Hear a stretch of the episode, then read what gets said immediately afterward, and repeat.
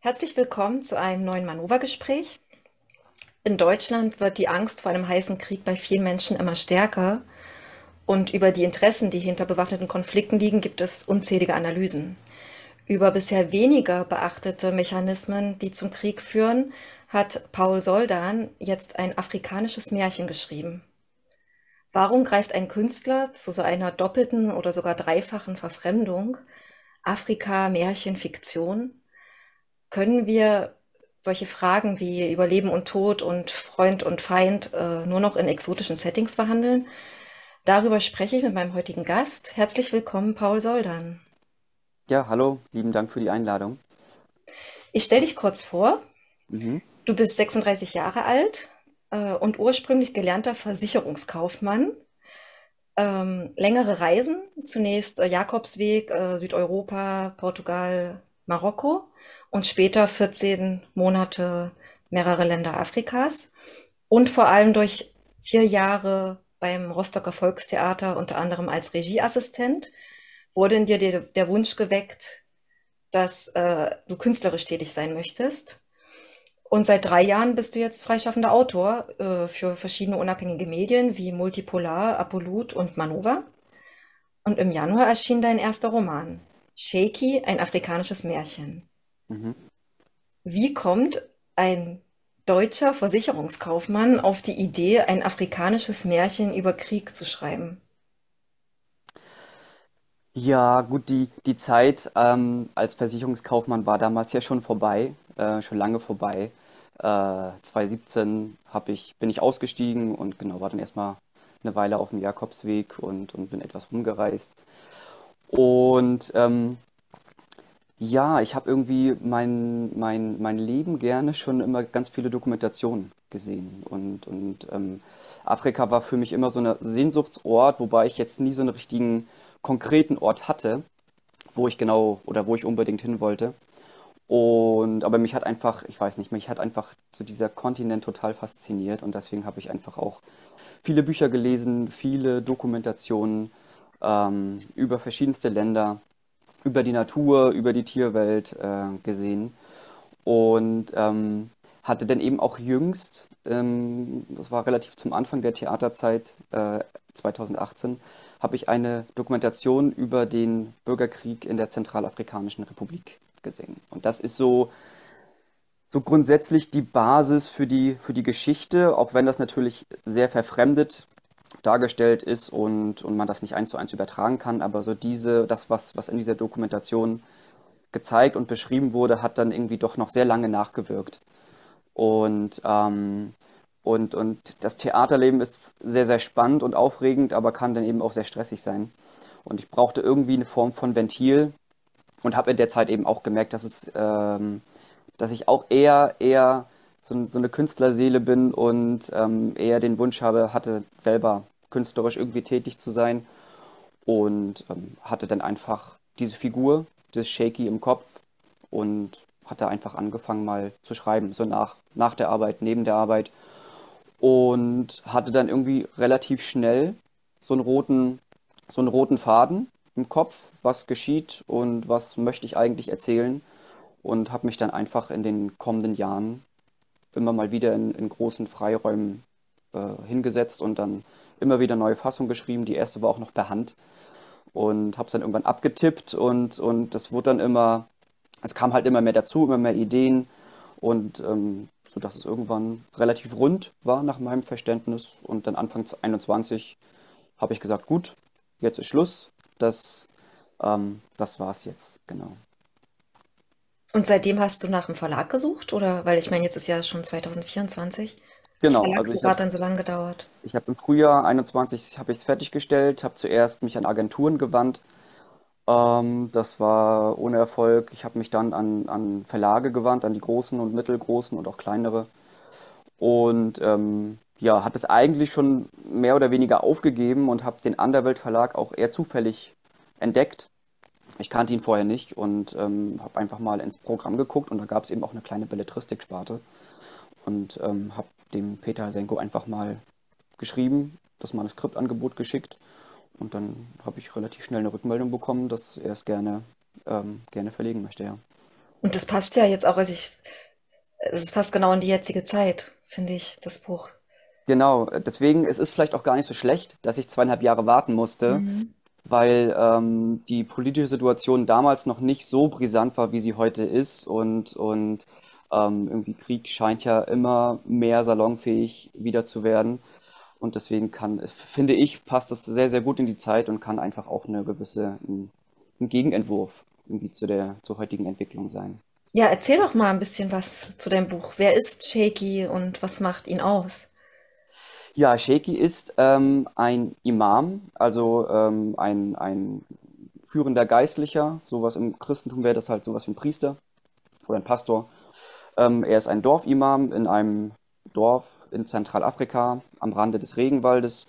Und er ist, ich habe ihn als Friedensstifter angelegt, als Seelsorger. Also im Grunde erfüllt er so diese, die Position, die wir uns vielleicht von, von einem Dorfpastor so in, in optimaler Weise auch vorstellen. Mhm. So, so. Und, und ähm, diese, diese Funktion erfüllt er, hat ein bewegtes Leben hinter sich, ist schon relativ alt, also so im Alter, ein, Alter eines Großvaters.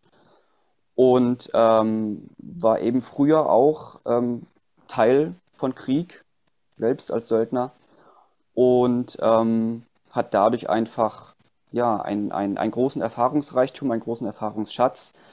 Und ähm, hat eben über diesen Weg verstanden, wie schrecklich Krieg sein kann und ähm, dass man nicht Krieg erlebt haben muss, um diese Schrecken zu verstehen. So und ähm, ja, hat eigentlich sein ganzes Wirken als Imam über versucht, diesen, diesen, diesen Hass, der ja auch durch Krieg entsteht, ähm, also da prophylaktisch gegenzuwirken und, und ähm, hat den Dorfbewohnern und den Kindern und allen, die, die zu ihm kamen, eigentlich immer nur Frieden ge gepredigt. Aber nicht nur gepredigt, sondern auch vorgelebt. Und vorgelebt, natürlich, und vorgelebt, ja. Weil du beschreibst ihn ja auch als äh, so diesen fröhlichen Mann, der rausgeht und alle kennt und grüßt und äh, die fünf Minuten, die, die der Weg zum Markt dauern würde, braucht er, glaube ich, eine Stunde oder ich weiß nicht mehr genau. Mhm. Ja, weil genau, er das Gespräch genau. so genießt mit den Menschen und eben die Verbindung mit denen. Genau, die, die Gemeinschaft und, und Geselligkeit und ähm, ja. Wobei das habe ich, das, das, das habe ich jetzt im Nachhinein, ich habe ja den Roman vor meiner Afrika-Reise geschrieben ähm, und ich habe es halt jetzt im Nachhinein auch erfahren, dass es auch einfach eine sehr, sehr große Mentalität in vielen afrikanischen Ländern war, zumindest das, was ich erlebt habe, dass einfach Geselligkeit, Kommunikation, ähm, Zusammensein, dass das einfach eine riesengroße Rolle spielt. Ja. Ach so, das hast du nach deiner Reise dann noch hinzugefügt, also nochmal überarbeitet.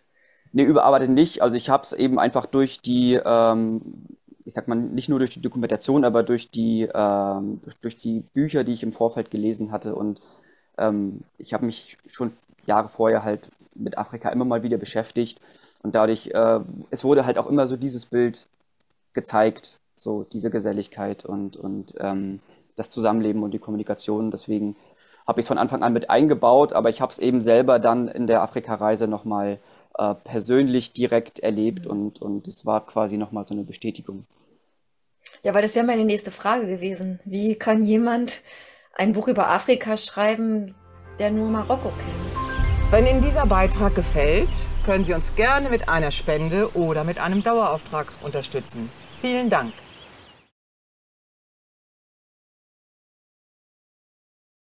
Ich habe es mich zwischendurch auch ähm, häufiger gefragt, ob, ähm, ja, ob das eine gute Idee ist oder ob, ob ich das leisten kann. Aber irgendwie war dieser, äh, diese, dieser, diese Faszination für Afrika und irgendwie auch diese Geschichte, die dann ja schon, schon eine große Form hatte, die war dann einfach zu, zu präsent, zu wichtig geworden.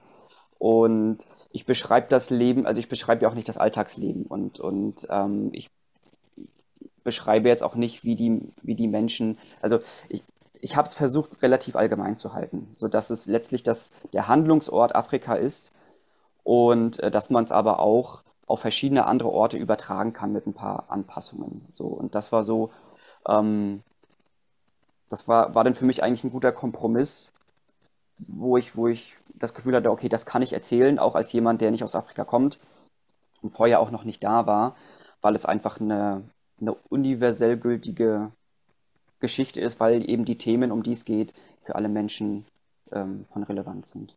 Und es war ja gar keine bewusste Entscheidung von dir, das muss jetzt in Afrika, sondern eher, das ist aus dir heraus Genau. gekommen. Also das war eher so, ah, ich habe Lust, was darüber zu schreiben oder dass du dir das jetzt erklären kannst. Das, du hast jetzt nicht aus strategischen Gründen die gedacht, ach, das ist zu heikel, wenn ich das in Europa spielen lasse, ich mache es mal lieber in Afrika, sondern Mhm.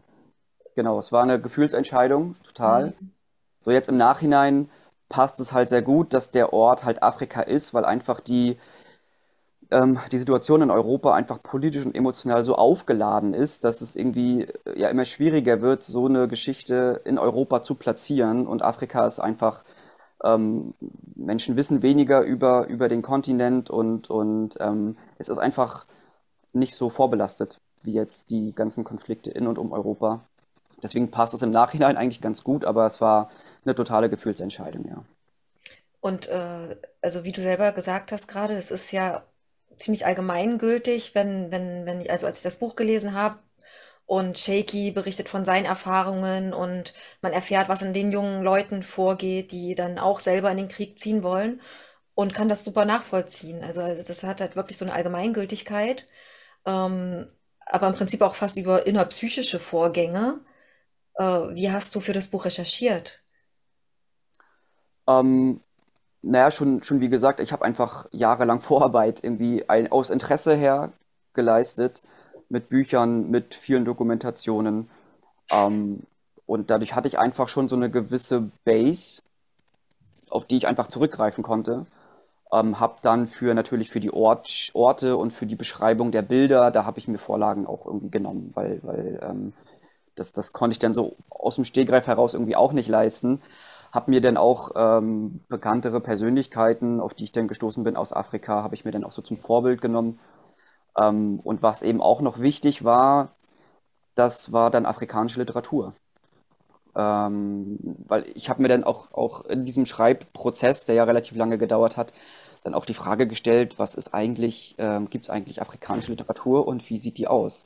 Mhm. Ähm, und und ähm, habe dann durch Zufall in einem Buchladen mal ein Buch von einer Senegalesin gefunden, Fatou Diom, und war da total begeistert von diesem Buch und habe dann einfach ähm, da auch nochmal einfach nach afrikanischer Literatur recherchiert und habe dann in, in, in den letzten Jahren sehr, sehr viel afrikanische Literatur gelesen. Und da ist natürlich Mentalität, Denkprozesse, ähm, Alltagsleben, kulturelle Hintergründe und, und, und ist natürlich viel, viel besser, intensiver beschrieben authentischer. Ähm, das war, da konnte ich auch einfach nochmal sehr viel lernen und auch nochmal mich da inspirieren. Genau. Und vielleicht ja, noch ja. ganz kurz auf die Allgemeingültigkeit. Ähm, so, weil ich habe ich es ja in meinen Artikeln auch immer mal wieder gemerkt, dass Afrika, habe ich das Gefühl, ist so, eine, so ein Nischenthema. Und ähm, es gibt so eine gewisse Gruppe, so eine gewisse Schicht an Leuten, die sich für Afrika interessiert und der Rest eben nicht so richtig. Und ähm, so und für die Allgemeingültigkeit würde ich es, zumindest so, so wie ich es ähm, auch jetzt im Nachhinein nochmal mit den vielen Korrekturlesungen, die ich gemacht habe, würde ich es so sehen, dass man es auch ohne ähm, eine Affinität zu Afrika gut lesen kann, dieses Buch. Also mhm. es, ist ja jetzt nicht vielleicht von der Qualität oder so vergleichbar, aber Hesse hat in Siddhartha ein Buch geschrieben, das in Indien angelegt ist und man muss keine Affinität zu Indien haben, um Siddhartha zu lesen oder Der Alchemist von Paulo Coelho der in Nordafrika äh, überwiegend spielt. Da muss man jetzt auch keine große Affinität zu Nordafrika haben, um dieses Buch irgendwie mit Gewinn zu lesen. Und, und so ähnlich würde ich es halt ähm, beim Shaky, Shaky auch sehen, ja. Ja, und zumal es vielleicht auch helfen kann, mit einer Neugierde zu sehen, dass man die Welt vielleicht in anderen Kulturen auch anders sieht und gleichzeitig es auch was mit uns zu tun hat. Also wir damit was anfangen können. Das ist auch so eine, so eine Brücke. Also ich habe mich entführt gefühlt in eine andere Welt. Ich, mich macht das neugierig.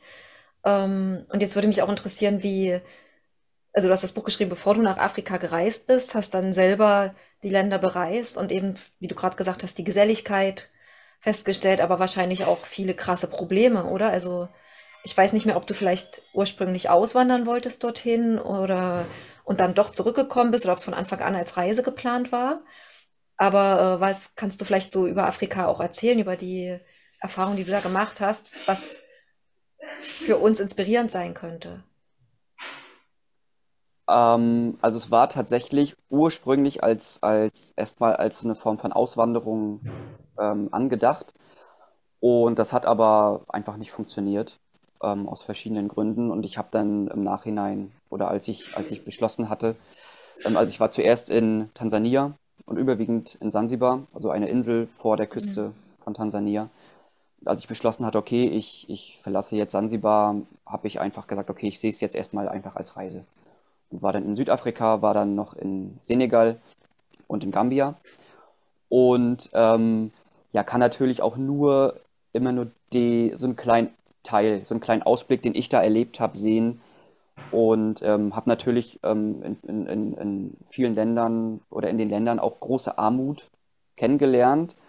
Den extremsten Kontrast war tatsächlich, empfand ich als in Südafrika, wenn eben zum Beispiel in Kapstadt super moderne äh, Bling-Bling-Innenstadt äh, da steht und, und einfach einen Kilometer weiter daneben die Leute ähm, äh, in der bittersten Kälte irgendwie auf der Straße schlafen und, und ähm, nach Essen betteln. Und also es war einfach dieser Kontrast, den empfand ich als, als am größten. In den anderen Ländern war, ich weiß gar nicht, ob die Armut da geringer war, aber da war der Kontrast nicht so groß, weil es einfach die, ähm, der Bevölkerung ging es relativ gleich. Klar gibt es auch, gibt's auch eine gewisse Schicht, die sehr viel hat, aber die ist eben nicht so, nicht so groß. Und dadurch hatte ich das Gefühl, sind die Leute einmal, also ich empfand sie als, als friedlicher, auch als friedliebender, da wo die Armut größer war. Ich habe jetzt aber auch nicht keinen Hunger oder so gesehen. Also jetzt in keinem Land, in dem ich da war, habe ich irgendwie mitbekommen, dass die Menschen da hungern. Also das wird, ähm, und wenn jemand nichts hat, dann sorgt die Familie oder die Dorfgemeinschaft, dass er das bekommt, was er braucht oder sie. Ne? Also die, die passen schon auf sich auf. Ähm, aber, aber an sich empfand ich die, die Menschen als sehr neugierig, als sehr freundlich und sehr interessiert und ähm, auch als sehr, sehr friedlich, ja. Und auf Sansibar war ich eben am längsten und ähm, habe da einfach auch schon gute Kontakte ins echte Dorfleben rein, reinbekommen, eher durch Zufall. Also ich habe mich dort zweimal im Busch verlaufen, wurde zweimal von von der gleichen Person gefunden. Und irgendwie ist über, über, über ihn dann, der war auch in meinem Alter und über ihn ist dann einfach dieser Kontakt ins Dorf entstanden. Hab dann mit, der, mit in der Fußballmannschaft des Dorfes gespielt, habe dann die letzten zweieinhalb Monate in diesem Dorf auch gewohnt, weil ich es einfach mal ausprobieren wollte, ob es irgendwie mhm. geht. Als Europäer in diesem echten Dorf, wo es kein Hotel gab, kein äh, westliches Restaurant oder, oder Vergleichbares, ob es irgendwie funktioniert. Und das waren schon einmalige Erfahrungen, so die ich da gesammelt habe, ja. Und das hat nicht funktioniert, deshalb bist du dann wieder. Oder? Das hat auch einfach nach rechtlichen äh, Gesichtspunkten nicht funktioniert, weil das Einwandern nach Tansania ist nicht so einfach, wie, wie ich mir das vorgestellt habe, weil es einfach mit sehr strengen Auflagen und sehr hohen Kosten verbunden ist. Mhm. Und, und, das, das konnte ich, konnte ich einfach nicht, nicht erfüllen. Und war, hattest du dann eine Art Kulturschock, als du zurückgegangen bist nach Deutschland? Ähm, na, ich, ich habe es mir so ein bisschen, ähm, ich habe mir so eine, so, eine, so eine Streckzeit gegeben und bin dann von Gambia erstmal in die Türkei geflogen. Da war es noch, ähm, es ähm, war einfach klimatisch schon mal nicht so ein großer Schock und ähm, irgendwie auch kulturell. Und, und dann habe ich mich mit Bus und Bahn über, ähm, über Südeuropa und die Balkanroute und Italien und die Schweiz dann hochgearbeitet. bin dann aber natürlich im tiefsten Winter äh, dann in Deutschland wieder angekommen. Das war dann schon schon ein ganz schöner Schock und da habe ich jetzt auch die ersten Wochen so mit der, mit der Kälte ein bisschen zu kämpfen gehabt. Also immer, wenn es so bis 0 Grad ging, ähm, ging das noch alles, war es irgendwie noch aushaltbar, aber alles, was unter 0 Grad ähm, ist, macht mir irgendwie immer noch ziemliche Schwierigkeiten. Ich hatte das in Südafrika, da war gerade Herbst, als ich da war und ähm, dann war ich an der Südküste in einem kleinen, in einer kleinen Stadt. Dann ist das nachts auch so auf 3 Grad ungefähr runtergegangen. Dann drei, vier Decken äh, nur, nur da gelegen, weil sonst waren das halt immer irgendwie 25 Grad in der Nacht. Mhm. Und dieser, dieser Kontrast war dann doch schon sehr groß, ja, und der war jetzt hier auch, auch sehr groß. Und es ist hier natürlich auch nochmal eine, eine ganz andere Stimmung, so als, als in Afrika, ja. Also das ist, glaube ich, vielleicht so der, der größte, größte Kulturschock jetzt. Weil das ist ja auch in deinem Buch, ähm, worauf ich auch hinaus wollte, so mit der Kultur, da, da spricht halt der Shaky mit einem Jungen aus dem Dorf oder jungen Mann, jugendlich. Ähm, und der junge Mann lernt äh, von dem älteren Mann, also es ist ein Gespräch zwischen Enkel und Großvater so ungefähr. Und da ist eben auch die Frage, wo haben wir das in unseren Kulturen noch? Also ich merke, ich habe immer mehr mit meinen Großmüttern jetzt auch geredet, die noch leben und das tut gut und verbindet und dadurch lernen wir vielleicht wirklich auch Mechanismen des Krieges und Erfahrungen ähm, besser als über ähm, Theorie und Literatur und mahnende Dokus aus dem Fernsehen oder so, wenn es jemand Persönliches ist oder wenn wir halt persönlichen Kontakt haben. Und, äh, und auch die Geselligkeit in Deutschland allgemein ist halt, äh, da ist der Wohlstand groß und oft ist mein Eindruck, der Wohlstand trennt die Leute eher, weil dann jeder in seiner eigenen Wohnung sitzt und da geht man nicht so viel raus. Also jetzt, ich wohne ja in Spanien und da ist es auch noch so, dass eigentlich die meisten Leute nach der Arbeit sich noch treffen äh, außerhalb oder auf der Straße im Dorf redet man miteinander. Also im Winter ist dann vielleicht auch mal eher, dass jeder bei sich sitzt, aber es ist schon auch viel Geselligkeit. Und das ist auch in dem Buch so herzerwärmend oder löst vielleicht auch so eine gewisse Sehnsucht aus. Und das hat ja auch wieder was mit der Dynamik des Krieges zu tun. Also kannst du dazu was sagen, falls das jetzt nicht zu verwirrend war, was ich gesagt habe? Mm. Also die Geselligkeit an sich auf jeden Fall. Ich glaube, dass, also ich kann da von mir erstmal sprechen, dass, dass die Geselligkeit an sich, glaube ich, schon eine große Sehnsucht auch ist, weil es einfach in unserer Kultur nicht so, einfach nicht so verbreitet ist. Ähm, einfach wahrscheinlich auch aus klimatischen Gründen. Es ist ja noch einfach nochmal anders wie in, wie in Spanien. Ähm, aber in Afrika ist es einfach auch nochmal eine ganz andere Nummer, das, was ich mitbekommen habe. Das Alter hat eine ganz große Bedeutung.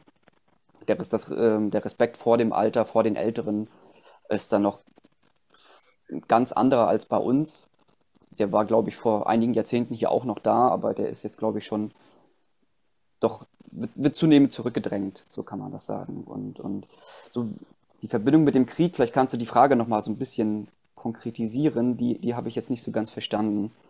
Ähm, die jungen Männer, äh, also in, im Roman sind es ja wirklich nur Männer, ähm, die bleiben eher im Dorf und wollen bei ihrem Dorf sein, wenn sie dort aufgehoben sind und eine Rolle haben und eine Bedeutung in ihrem Leben.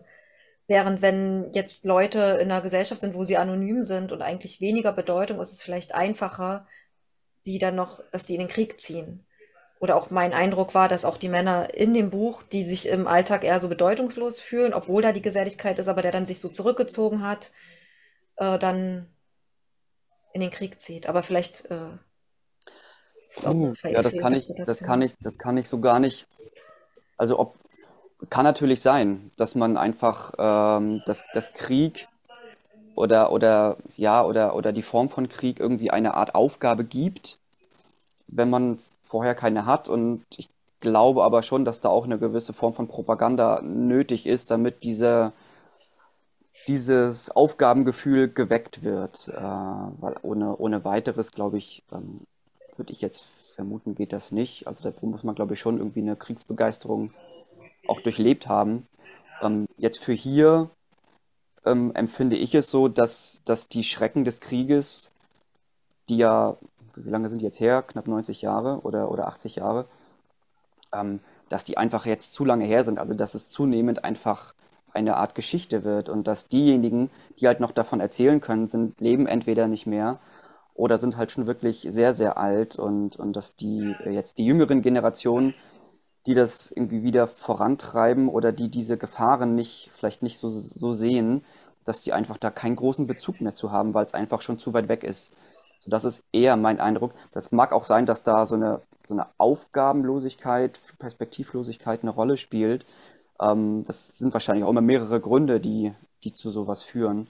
Ähm, aber jetzt für hier, jetzt vielleicht für Deutschland oder für Europa, das äh, darauf bezogen, ich, das ist so mein Eindruck, ne, dass es einfach zu weit weg ist, dass es immer noch Mana gibt, die jetzt im, im hohen Alter sind und die vielleicht einfach durch die Nachkriegsgenerationen noch, noch gewarnt wurden oder die jetzt einfach auch noch direkt seit der Kindheit an immer erzählt bekommen haben, wie, wie schrecklich das eigentlich war. Und hm, ich glaube, das nimmt man ja in der, in der Kindheit und in der Erziehung auch einfach mit auf dass Krieg einfach nichts Gutes ist und dass es, also außer man wird jetzt vielleicht wirklich irgendwie angegriffen, aber um jetzt wirklich wieder für eine Kriegsbegeisterung oder für Krieg begeistert zu werden, ähm, braucht es, glaube ich, schon sehr, sehr viel psychologische und rhetorische Überzeugungsarbeit. Ja, das ist interessant, dass du das sagst, weil, also wir sagen ja auch immer hier, dass äh, Krieg eigentlich nur möglich ist durch Propaganda und Massenmedien. Aber in deinem Roman äh, sind die Leute ja überhaupt keinen Medien ausgesetzt und ziehen trotzdem in den Krieg. Irren wir uns? Also du hast ja jetzt gerade eher was anderes gesagt. Na, sie sind keinen Massenmedien ausgesetzt, aber sie sind genauso Propaganda ausgesetzt.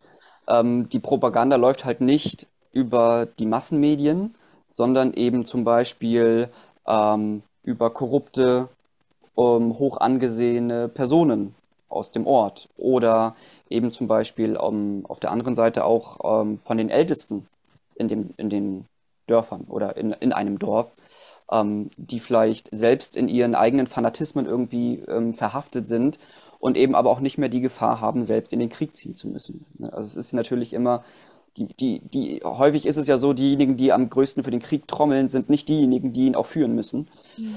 Ähm, und das ist im Buch ja ähnlich. Und es gibt ja eben nicht nur die Kriege, die auf staatlicher Ebene stattfinden, sondern eben auch wie jetzt in, in dem Shaky ist es ja ein Bürgerkrieg. Und ähm, der findet halt in einem Gebiet, in einem Wald statt. Und, und ähm, da braucht es eben keine staatliche Medienpropaganda, da braucht es eben einmal Angst. Ähm, es braucht eben auch so dieses Gefühl von, oder das, das Gefühl ähm, des Benutzens von, von Mitgefühl. Und das ist, glaube ich, auch ein ganz großer Punkt, ähm, dass wir, dass, dass die meisten Menschen, glaube ich, sehr mitfühlende und empathische Wesen sind. Ähm, und das ist, ähm, um für Krieg wieder begeisterungsfähig zu machen, dass das Mitgefühl einfach bis, äh, benutzt wird. Und dass es dann so verdreht wird, ähm, um dann eine, eine Rechtfertigung zu liefern ähm, die Leute, wie jetzt in dem Buch zum Beispiel, die, die Menschen ähm, sind schrecklichen Qualen und schrecklichem Leid ausgesetzt, denen müssen wir jetzt helfen und das geht aber nur durch Krieg. So, und, und ähm, da wird so diese Empathiefähigkeit missbraucht, die wir auch haben. Ähm, und das geht, glaube ich, das, das wird in irgendeiner Form für Krieg immer benutzt. Egal, ob das jetzt über Massenmedien läuft oder eben über, über andere Wege der, der Manipulation.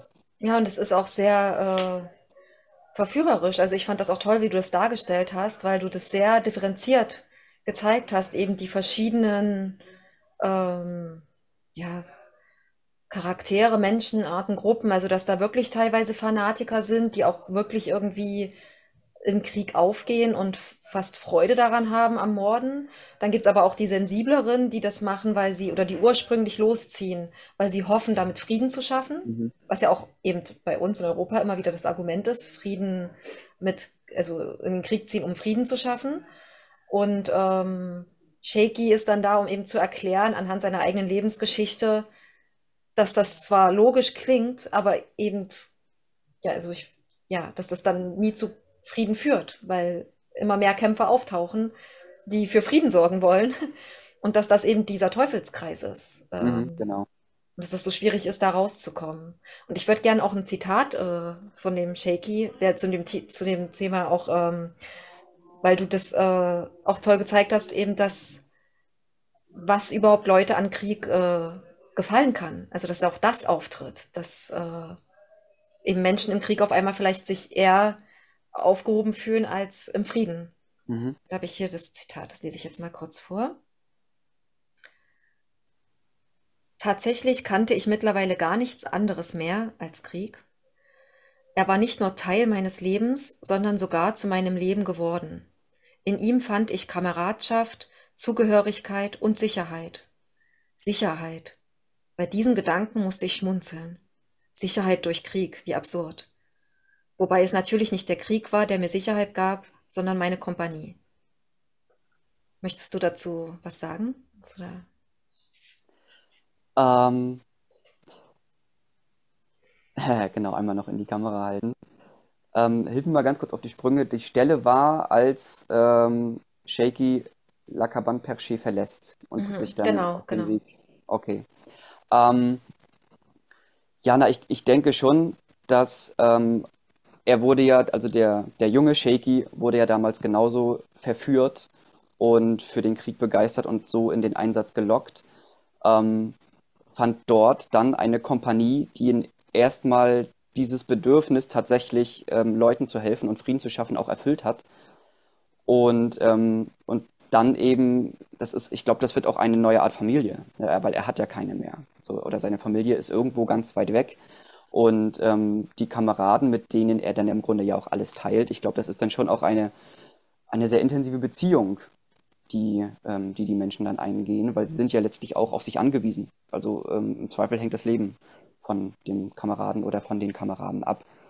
Ähm, und ich glaube, diese Form von Sicherheit ähm, meinte er, dass es eben eine, eine emotionale Sicherheit, ähm, diese, die Kameradschaft und die Kompanie gegeben hat. Und dass dann eben eigentlich der Widerspruch ist, dass man mitten im Krieg, also dass dann die, ähm, die, die, Kompanie als äh, Teilnehmer eines Kriegsgeschehens oder des Kriegsgeschehens, dass die dann die Sicherheit gibt in, innerhalb des Krieges. Na, und meine Interpretation war eben auch das mit der Geselligkeit, wenn, wenn die Leuten fehlte, Shaky war alleine, dass es halt auch eine Verführung sein kann für Leute, die, weil wir sind soziale Wesen und dass mhm. es auch ein Argument im Prinzip dafür ist, wie wichtig Gemeinschaft ist und wie wichtig das ist, dass wir eben aus diesem äh, jeder für sich, sondern also dass wirklich die Kooperation, ähm, das Aufeinanderzugehen, uns gegenseitig kennen, dass das tatsächlich äh, eben auch ein wichtiges Element für Frieden ist in der Gesellschaft. Definitiv, definitiv, ja. Also ähm, das, das Miteinander und letztlich auch der Austausch. Ne? Also der Austausch ja. ist ja genauso wichtig. Ähm, heute hat man ja eher die Tendenzen, dass man, ähm, wenn die Meinung nicht geteilt wird, mit dieser Person nicht mehr redet. Und das ähm, schafft ja auch immer nur eigentlich im Grunde ganz, ganz viele kleine Blasen, die am Ende nichts mehr miteinander zu tun haben und nur so parallel äh, innerhalb eines Gebiets äh, so, so parallel existieren. Ähm, da ist eben Geselligkeit, Austausch, Zusammenkommen, äh, Kommunikation, miteinander sprechen ja unglaublich wichtig. Um einfach auch andere Sichtweisen zu verstehen. Also man muss die ja nicht teilen, aber, aber ich glaube, es ist schon wichtig, dass man andere Sichtweisen zumindest versteht, warum, ähm, warum die da sind. Mhm. Ähm, warum hast du dich für die Form Märchen entschieden? Weil das klingt ja jetzt auch alles sehr realistisch. Ähm, mhm. Das war gar, also das, das, ich habe ich hab mich gar nicht zu dieser Form Märchen entschieden. Das ist äh, tatsächlich ähm, durch den Peter Heisenko, ähm, durch den Verleger entstanden, dieser Begriff ein afrikanisches Märchen. Ich habe es zuerst eine afrikanische Erzählung genannt. Und ähm, für ihn war, es ist ja auch kein klassisches Märchen. Also wer jetzt an die Gebrüder Grimm denkt, der wird enttäuscht werden. Ähm, es ist im Grunde eine, eine, eine, ein, ein modernes Märchen, ein Mix aus, aus Roman und, und moderne Märchen. Ähm, und für den Peter Heisenko, der hat das einfach als, für ihn hatte das so viele ähm, Inhalte oder Bestandteile, die oft auch eben in Märchen äh, da waren und, und benutzt wurden, wie zum Beispiel, ähm, so dass es, es geht ja schon auch eher so um Typen als jetzt um klassische Individuen. So, mhm. Und, und ähm, es hat eine klare Botschaft, es hat auch eine Moral. So, und das sind ja ähm, prinzipiell auch immer so, so ähm, Tools, die für Märchen, die, die in Märchen auch sehr stark vertreten sind. Und ähm, es hat halt immer so eine, ich, ich wusste, konnte es nie so richtig greifen, wie es eigentlich am Ende geworden ist. Es ist zwar ein Roman, aber irgendwie auch ein bisschen anders. So ich, und, und da war dieses Märchen, dieses, dieses, dieser Begriff afrikanisches Märchen fand ich einfach auch sehr passend und ähm, von ihm und, und dann habe ich es übernommen und haben gesagt, okay, dann lass uns das doch so nennen. Ja, also ich fand es eben spannend, weil, also ich, ich gebe jetzt mal als Leserin äh, auch meinen mein Senf noch dazu, wie, wie das bei mir angekommen ist. Ähm, warum ich das eben spannend finde, weil es ja, es war ja auch die Frage der Entfremdung äh, mit äh, oder Verfremdung mit eben Fiktion und Märchen und Afrika, ähm, während du Deutscher bist. Und ich habe das Gefühl, das könnte uns helfen oder dass es eben auch mal Leser, die vielleicht nicht in unserer Medienblase sind, weil du hast es gerade gesagt, eben im Roman sind es ja auch die Brüder, äh, die der gleichen Religion angehören, äh, die dann ihre Brüder und Schwestern verteidigen gehen gegen die von der anderen Religion, während sie in ihrem eigenen Dorf eigentlich sowieso die ganze Zeit mit den anderen Religionen zusammengelebt haben. Und dann fällt ja auch jemand im Buch auf, aber da ist ja auch Krieg, äh, den führen ja unsere Brüder gegen eigene Leute. Mhm. Ähm, also wo dann auffällt, dass mit dem Feindbild klappt irgendwie nicht so. Und das kann man ja dann auch ganz gut übertragen, während eben die Stimmung, wenn man das jetzt beim Namen nennen würde, hier bei uns, also wegen die verschiedenen Informationsblasen, Ukraine-Krieg, Palästina, Israel, Corona, dann äh, ist das schwierig, dass die Leute hinhören und sich auf diese Friedensbotschaft einlassen. Während wenn es erstmal woanders spielt und man da diesem Mann zuhört, dem Shaky zuhört, dann landet das auch in jedem von uns, auf beiden Seiten sozusagen oder auf den verschiedenen Seiten, wenn es jetzt noch mehrere gibt. Und das fand ich dann eben auch ein spannendes Mittel. Aber du hast es ja gar nicht Mhm. bewusst gewählt, sagst du, aber ich fand das Ja, das, das Märchen nicht, also die, ähm, die Form als, als Fiktion halt, halt schon. Also Ja. ähm, ich, ich, ich würde mich auch eher als Geschichtenerzähler betrachten, als jetzt als klassischen Journalisten. So, Mhm. ich bin halt irgendwie auch eher so ein bisschen zufällig in den Journalismus ja rein, reingerutscht, sagen wir es mal so. Ähm, ich sehe mich aber eigentlich eher so als Geschichtenerzähler. Ähm, und du hast es ja schon auch schon selber gesagt, dass, ähm, dass so, also wir sind ja irgendwie auch einer riesigen Informationsflut von allen Seiten ausgesetzt und, ähm, und Geschichten haben, glaube ich, einfach auch noch schaffen einen anderen Zugang. Und ähm, ich man hat das in den letzten Jahren und man hat es ja auch bei Corona auch, auch schon sehr deutlich gesehen, wie, ähm, wie, wie, wie, wie doll Weltbilder eigentlich oder was für, was für eine große Rolle Weltbilder eigentlich spielen. Und ähm, das ist mir jetzt im Nachhinein auch, auch in Afrika aufgefallen, dass wir einfach die Welt aus einer deutlich stärkeren ideologischen, ideologisch geprägten Sicht wahrnehmen. Das ist in Afrika ist mir das nicht so aufgefallen. Das ist eher viel mehr im Gefühl, äh, auch impulsivhafter. Ähm, ich glaube, das ist bei, bei uns nicht neu. Das ist einfach, das ist in Europa und, und aber in Deutschland, glaube ich, schon auch nochmal sehr stark vertreten, ähm, dass wir einfach ähm, das aus einer deutlich ideologischen Brille die, die Wirklichkeit betrachten. Und dass dadurch irgendwie aber auch die Gefahr besteht, dass wir uns mit unseren Weltbildern da sehr zu sehr identifizieren. Und ähm, wenn dann irgendetwas an diesem Weltbild rüttelt, dann wird das so als, als, als persönlicher Angriff manchmal oder vielleicht nicht nur manchmal, sondern sehr oft empfunden. Und ähm, ich weiß nicht, da steckt nach meinem Empfinden so auch so ein bisschen dahinter, ähm, wenn mein Weltbild jetzt ins Wanken gerät und dann weg ist, so, was wird denn dann aus mir? So, weil, weil ich bin ja quasi mein Weltbild. Ähm, und ich würde da sagen, das ist auf allen Seiten irgendwie vertreten, weil wir sind ja letztlich auch alle das Produkt dieser Gesellschaft. Ähm, und, und da wurden auch, ich meine zu Corona-Zeiten, doch sehr starke Mauern zum Schutz dieses Weltbildes aufgebaut. So, und, und ich hatte das Gefühl, dass man mit, ähm, mit, mit, mit Informationen und mit Fakten nicht immer durchkommt, weil es einfach äh, wie so eine Abwehrreaktion gab. Ähm, und da können einfach Geschichten, die haben eben nicht den Anspruch auf Wahrheit, und, sondern es sind einfach Geschichten. So. Und wenn es dann auch an einem Ort spielt, der erstmal nicht vorbelastet ist oder weniger vorbelastet ist, dann können sie vielleicht die, durch die Fugen und Ritzen dieser Mauern hindurchfliegen und die Menschen ähm, vielleicht eher auch noch auf der Herzebene erreichen als auf der Kopfebene, weil wir sind ja, wir funktionieren ja schon doch alle sehr verkopft. Oder, also, würde ich mal sagen. Hm, Ja, ja, auf jeden Fall. Ähm, das klingt jetzt auch erstmal alles so sehr nach Pazifismus, aber in deinem Roman oder in dem Märchen sind auch ziemlich viele grausame Stellen ähm, drin und selbst die äh, Pazifisten werden zu Kämpfern. Also siehst du überhaupt eine Chance für Frieden? Na, grundsätzlich ist die Chance ja immer da. Also ich, ich beschreibe ja in dem Buch auch einen potenziellen Ist-Zustand. Und, und ähm, ja, also Frieden, Frieden an sich sollte ja eigentlich immer unsere generelle Ausrichtung sein. Ähm, und wenn die Menschen, und ich glaube, dass viele Menschen diese Ausrichtung auch haben und ähm, vielleicht auch diese aktuellen Entwicklungen doch, doch eher kritisch sehen, ähm, dass jetzt wieder so, so mit den Säbeln gerasselt wird. Ähm, und wenn man diese, diese innere Haltung oder auch diese, diese Einstellung von Frieden ähm, stärker teilt oder wenn dann die Gesellschaft kollektiv auch für diese, für eine friedliche Welt eintritt. Und friedliche Welt heißt ja eben nicht, wir, wir schaffen jetzt mit Krieg Frieden, sondern ähm, idealerweise mit Diplomatie oder wir mischen uns auch nicht noch in fremde Konflikte irgendwie ein und, und, und machen die noch größer, als sie ohnehin schon sind. Ähm, und wenn, wenn die Gesellschaft kollektiv für eine solche friedliche Welt eintreten würde, glaube ich, hätte die, wäre es für die Kriegsmaschinerie schon deutlich schwieriger, als es heute, also als es aktuell ist. Ja, du sagst, dein Buch hat eine Botschaft. Äh, was ist denn die Botschaft? Die Botschaft ist, dass Frieden nur mit einer inneren Haltung zum Frieden erreicht werden kann. Und was bringt es jemandem, wenn er inneren Frieden, also wenn er in sich für Frieden, also für inneren Frieden sorgt? Na, in erster Linie würde ich mal sagen, ein, ein angenehmeres Seelenleben.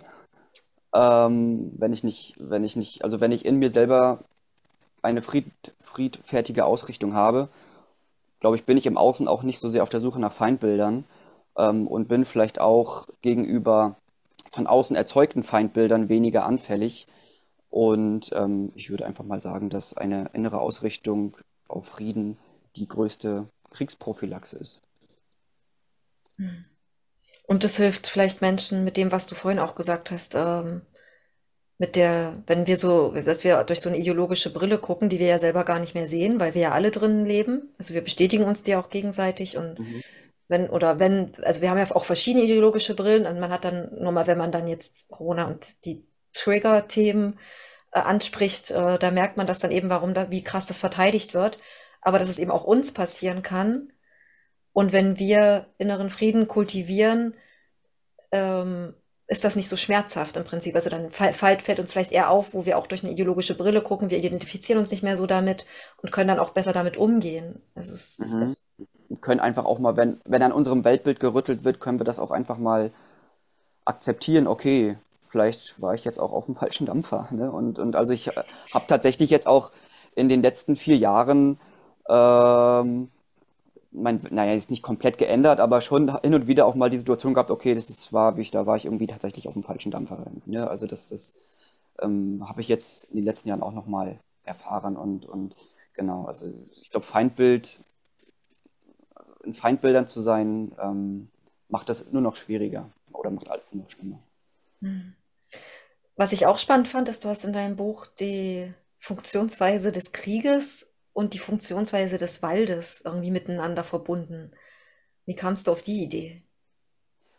Ähm, na, die, die Funktionsweise des Waldes, äh, die habe ich eigentlich eher so als ähm, Lösung, also als Lösungsorientierung gesehen, um so aus dieser, ähm, aus dieser Hassspirale rauszukommen, weil der Wald eben, wenn man das auf der Metaebene betrachtet, ähm, ist der Wald letztlich immer im Gleichgewicht. Solange wir da nicht groß eingreifen, ist im Wald alles im Gleichgewicht. Es ist zwar nicht alles schön, weil es gibt eben Jäger und Gejagte, aber, aber ähm, es, es existiert alles in irgendeinem Gleichgewicht neben und miteinander.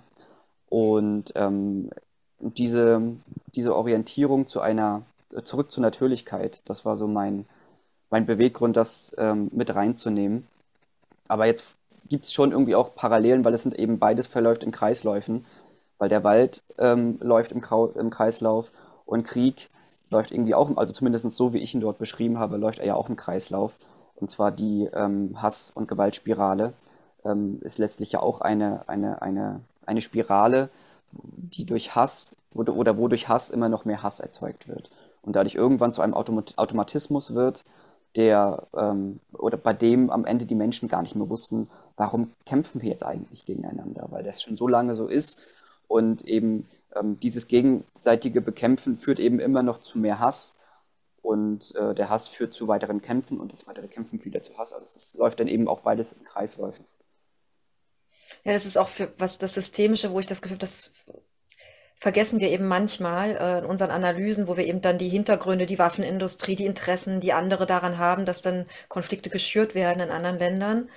Ähm, aber die Tatsache, dass eben, also Konflikte sind ja trotzdem da und dass es überhaupt möglich ist, sie zu schüren, liegt eben auch daran, dass auch diese Mechanismen in uns dann anspringen, wenn wir nicht die innere Friedfertigkeit mhm. kultivieren. Ähm, das fand ich auch frappierend äh, nochmal. Mhm. Also, weil ich hatte neulich den Satz gehört, ähm, heutzutage stellen wir keine Waffen mehr her, um Krieg zu führen, sondern wir führen Kriege, um Waffen herzustellen, mhm. um noch mehr Waffen zu verkaufen.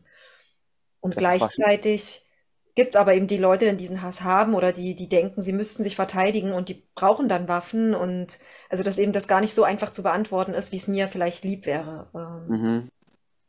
Ja, es ist natürlich, also in diesen, wenn man in diesen Spiralen drin steckt, es ist natürlich auch nicht einfach, das zu durchbrechen. Und es ist natürlich auch nicht einfach, wenn, ähm, wenn jetzt so eine, eine, eine internationale Kriegsmaschinerie jetzt losgeht, das irgendwie aufzuhalten. Das ist natürlich äh, unglaublich schwierig und so viele Einflussmöglichkeiten haben wir Bürger ja auch nicht. So, ne? Also es gibt eben Demonstrationen, es gibt Petitionen, man kann sich, äh, wer eine öffentliche Stimme hat, kann sich öffentlich kritisch äußern Und, und äh, wir haben jetzt ja eben keinen Einfluss darauf zu sagen, nee, das machen wir nicht. So als, als Land zum Beispiel. Das, diesen Einfluss haben wir ja leider nicht.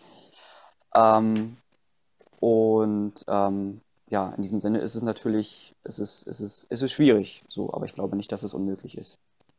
Und wie empfindest du jetzt die aktuelle Situation in Deutschland? Also du lebst ja jetzt auch wieder in Deutschland, ne? Und äh, hast du Angst vor Ja, Krieg oder? ich habe zunehmend Sorge, sagen wir es mal so. Also, weil ich habe es zum Anfang, als das losging, ähm, war ich ja nicht in Deutschland und, und habe es auch noch nicht so ernst genommen. Aber so wie es jetzt einfach, wie, wie, wie die Rhetorik aussieht und, und ähm, wie wenn ich zum Beispiel Sätze höre wie Lumpenpazifisten oder gefallene Engel aus der Hölle ähm, oder Deutschland muss wieder kriegstüchtig werden oder solche Sätze, wenn man sich dies, das, das Sondervermögen anguckt. Ähm, ich habe letztens auch einen, einen Vortrag von ähm, Wolfgang Effenberger gehört, der ja nun ausgewiesener Militärexperte ist und der gesagt hat, dass vor Jahren schon die gesamte Infrastruktur in Europa ähm, auf den neuesten Stand gebracht wurde, sodass letztlich, wenn es zu einem Krieg kommt, alles fertig ist, was so äh, Schiene und Straße und Brücken angeht.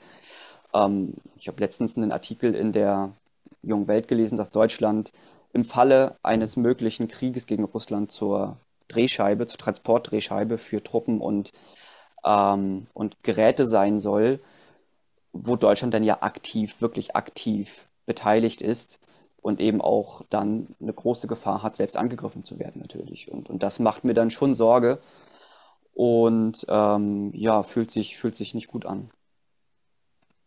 Und wenn du dann an Shaky denkst, also bringst du das dann manchmal auch in Verbindung mit der Situation aus deinem Roman, mit der Situation, die jetzt in Europa ist und hast das Gefühl, du kannst da noch irgendwas für dich, um damit umzugehen, rausnehmen? Ja, die, die, die innere Ausrichtung. Ne? Also das, das hier auf jeden Fall, die, die, die habe ich auch. Also die, die, ich sage mal einfach mal eine komplette antimilitaristische Ausrichtung.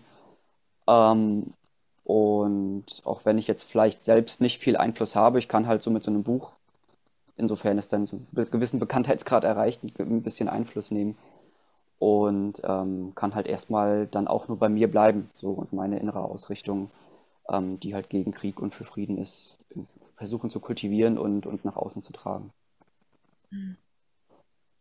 Ja, ich war auch überrascht, also dass ich, ähm, also ich lese ja relativ viel für unsere Arbeit und dein Buch ist auch so gut geschrieben, was ich nicht erwartet hätte bei einem Erstlingsroman.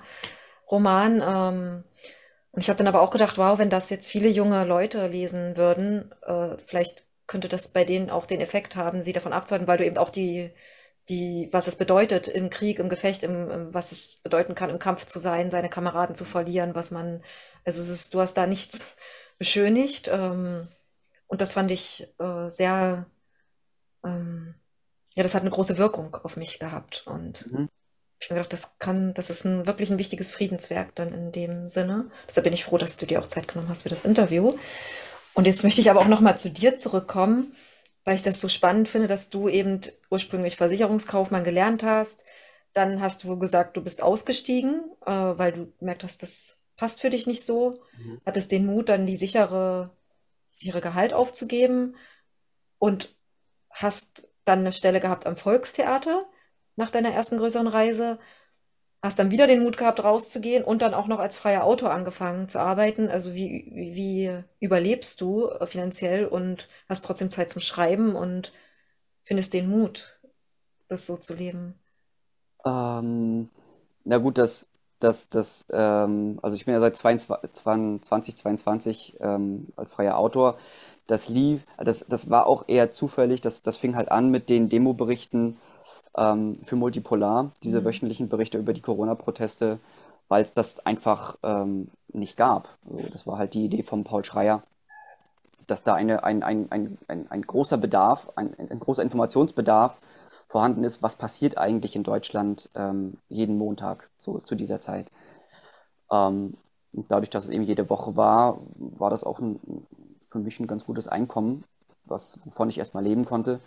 Dann bin ich im Sommer 22 nach äh, Sansibar gegangen, ähm, hatte natürlich auch eine, gewisse Rücklagen, hatte ich schon. Das Leben dort war natürlich viel, viel günstiger also jetzt vielleicht Unterkünfte ging, aber es sind einfach geringere Fixkosten und geringere Lebenshaltungskosten. Und die gab es jetzt in den anderen Ländern eben auch. Und ähm, dadurch konnte ich einfach als Autor und, und ähm, ich habe dann zu Beginn meiner Reise auch noch angefangen als, als freier Online-Redakteur für verschiedene Magazine, ähm, eben auch noch nebenbei zu arbeiten. Darüber kam, kam, eben auch noch ein bisschen Einkommen rein. Ähm, das ist jetzt natürlich hier in Deutschland alles ein bisschen komplizierter, weil die Fixkosten deutlich höher sind und, und die Lebenshaltungskosten höher sind. Ähm, ja, ich habe mir jetzt noch einen, einen, Nebenjob gesucht und hoffe aber natürlich auch so ein bisschen auf dieses Buch. So, ich glaube, das Potenzial für ein breites Publikum hat es und wird wahrscheinlich noch ein bisschen dauern, bis es dann, bis es in der Öffentlichkeit vielleicht wirklich sichtbar ist. Ähm, ja, genau, das ist, das ist so meine, meine Hoffnung, dass über das Buch vielleicht einfach ein gewisses Einkommen reinkommt, sodass auch einfach noch weitere folgen können. Und hast du das auch äh, vielleicht bei Mainstream-Medien angeboten? Gibt es da. Äh, Beim, ich habe ein paar Redaktionen mal angeschrieben und ähm, noch nicht so richtig mit Erfolg. Hm. Also ich würde mich natürlich freuen, auch von, von, von anderen Medien ähm, interviewt zu werden oder, oder vielleicht auch für eine, äh, sei es eine Rezension, dass die abgedruckt wird. Also, also freue ich mich natürlich. Ähm, aber bislang gab es dann auch keine Rückmeldung. Weil mein Eindruck ist, dass es eben auch tatsächlich helfen könnte, auch unsere Gräben, die wir hier vor Ort haben, so vielleicht zumindest, vielleicht nicht gleich zu überwinden, aber ein bisschen flacher zu machen, dass man mhm. mal rüberschauen kann und eben. Kontakt entsteht. Weil wir wissen nicht, wie die Zukunft wird. Mhm. Ähm, und jeder Einzelne zählt im Prinzip ähm, in seiner Ausrichtung. Und ich fand es eben auch schön, dass äh, ein junger Mann dieses Thema von die innere Ausrichtung, dass die eben auch politisch ist und wichtig. Und die das nicht immer so ausklammern können, indem wir es auf die anderen schieben. Genau, äh, genau. Die natürlich trotzdem viel mehr Macht haben. Also es geht auch darum, wir, es gibt Sachen, die können wir nicht ändern und mhm. aber es hilft zumindest auch selbst vielleicht ein bisschen besser damit umzugehen, mit diesen Befürchtungen oder mit den Beobachtungen, die wir derzeit machen. Ja, definitiv. Ja. Ich bedanke mich für das Gespräch. Ja, ich danke für die, für die Einladung. Danke.